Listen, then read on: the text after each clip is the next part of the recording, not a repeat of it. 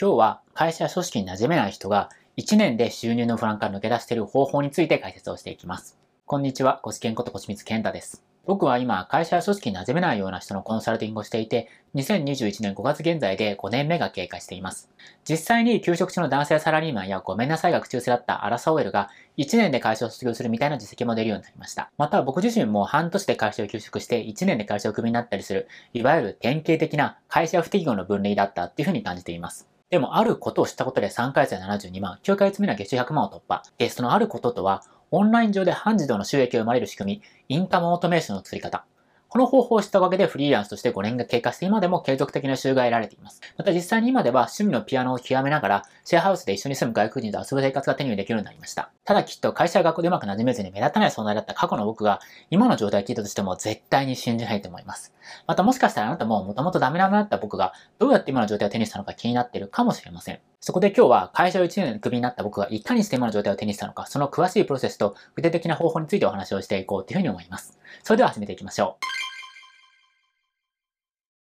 僕はもともと体を動かすのは得意じゃなくて、親からいろんなスポーツの習い事をさせられていましたが、どれも続かなくて、結局唯一ピアノが弾けるっていうことだけは誇りに生きてきました。また人と話すことは得意ではなかったので、ある種のコミュニケーション手段としてピアノに没頭していたいというふうに思います。ただやっぱり独学で勉強することに関しては限定を感じていました。なぜ今自分が望む演奏ができないのか、その原因が自分ではわからなかったからです。そこであるワークショップに参加して、ピアノで世界中をツアーしているある外国人の演奏を習うことになりました。ただそのワークショップは1回限り。この1回を逃すと話を聞くことはできないと必死だった僕はいつものコミュ力を無視して一生懸命質問しました。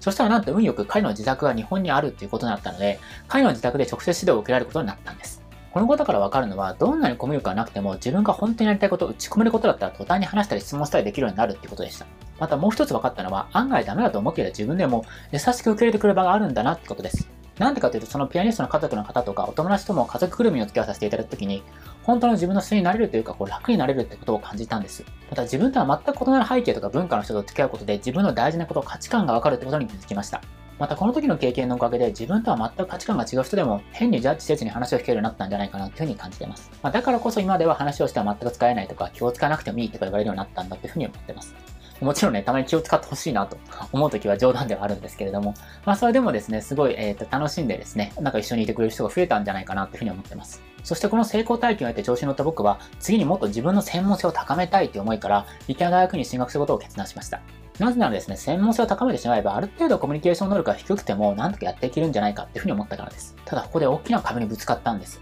なぜなら、実験をするために指導教官からいろんな指導を受けるんですが、いつも指示の意図がつかめなくて失敗ばかりを繰り返すようになったからです。しまいには今だからいい話なんですけど、大学院生ならやらないようなめちゃくちゃ初歩的なミスまでするようになってしまったんです。まあそれで大学院の方とか、まあ研究者の仲間のおかげでなんとか大学の杉山までこぎつけたんですけれども、なんでも結果ないのか、その原因を探ったところを中血管頭動性障害、通称 ADHD であるっていう診断をされました。この診断を下った時僕正直言って障害者認定されたっていう持ち込みよりも、自分がこんなに苦労してきたのは自分の努力不足のせいじゃなかったんだっていうこうなんか安堵感っていうか安心感みたいなことを感じたんですね。で、それよりもただ単にできることできないことの差が激しいだけ。なので、できることに特化して活かす方法とかできないことは、様々な工夫して乗り越えていけばいいんだっていうふうに思うようになりました。そこで書籍とかネット情報、はたまた海外の論文まで読み込んで、ADHD の対策を考えて会社員としてうまくいく方法を探していきました。で、ここで会社員と成功しましたと言いたいところだったんですけれども、まあそうは簡単にですね、問屋を下ろさずですね、なんと半年で会社を休職してしまって、1年後にはクビになってしまいます。で、なんでだったのかなって考えますと、やっぱり苦手なことはどんなに対策したとしても、やっぱりどこから限界が来るってことを悟りました。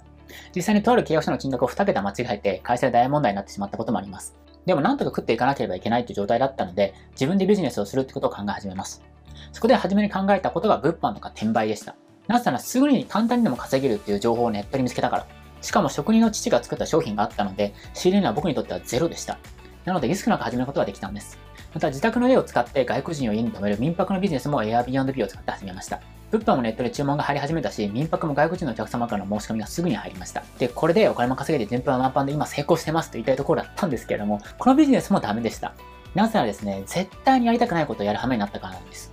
例えば物販であれば商品の梱包とか配送しなければいけなかったし、民泊だったら掃除とか布団の洗濯とか準備をしなければいけませんでした。このような繰り返しの単純作業は、キップ僕にとっては本当に苦痛でしかなかったんです。ついにはどちらもある程度稼げていたにもかかわらず半年ほどでこれもやめてしまいました。もちろんね、人雇ってやればいいじゃんって話もありますけども、僕コミュニケーション苦手なんで人雇うにも自信がなかったんですね。また外国人は好きだったんですけれども、旅のように一度しか会わない人との軽い付き合いみたいなのは自分には合ってないということに気づきました。それよりも一人とか少人数の人と深く付き合うスタイルみたいなものが僕は自分が好きなんだなってことが分かったんです。なので今ではコンサルティングのスタイルも長く一人一人と向き合って相談に乗るって形にするようになりました。そして、あることでビジネスを始めた途端、3ヶ月で72万、9ヶ月目は決して100万を突破するようになります。今ではオンライン教材を販売して半自動の収入を得る仕組み、インカムオートメーションを構築して、2週間で30万を得て5年経過して今でも収入が継続的に入ってきています。ここまで聞いたあなたは一体どんなビジネスを始めたのと思ったかもしれません。でもまずはそのビジネスを始めるようになった転機について話をさせてください。僕の転機は何だったか。端的に言うと、一部上場企業の元部長さんで年収3000万超えの企業コンサルタント、今のメンターとの出会い。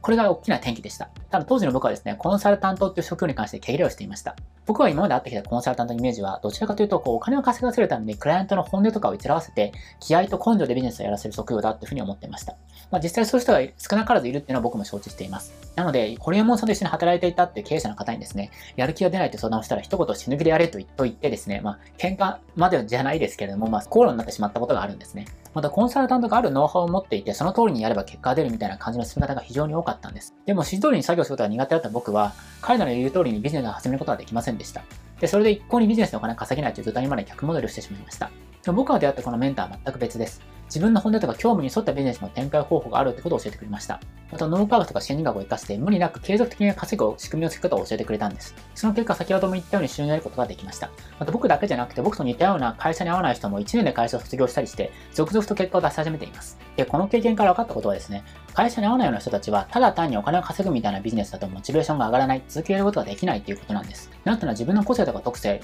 独自の価値基準に合ってないからってことなんですね。特にできることとできないことの差が激しい僕らの人種にとって、確実的なノウハウでは結果を出すことはできません。だからこそ僕は自分独自の特性とか感性を生かしたビジネスでお金を稼ぐ方法を教えています。またお互いにですね、支え合うことが重要だというふうに思ってますので、会社に馴染めない人が集まる企業塾、マイクロビジネスアカデミーを主催運営することになりました。本当に面白い人とかですね、こう異質な人、また異文化の人、こういう人がいろんなビジネスにチャレンジしてる人がたくさんいまして、自分の興味とか気持ちに沿ったビジネスを展開することに成功しています。で、その詳しい方法については無料書冊にまとめてますので、興味があるぞって人はぜひ読んでみてください。動画説明文の URL をクリックしていただくとすぐに読むことができます。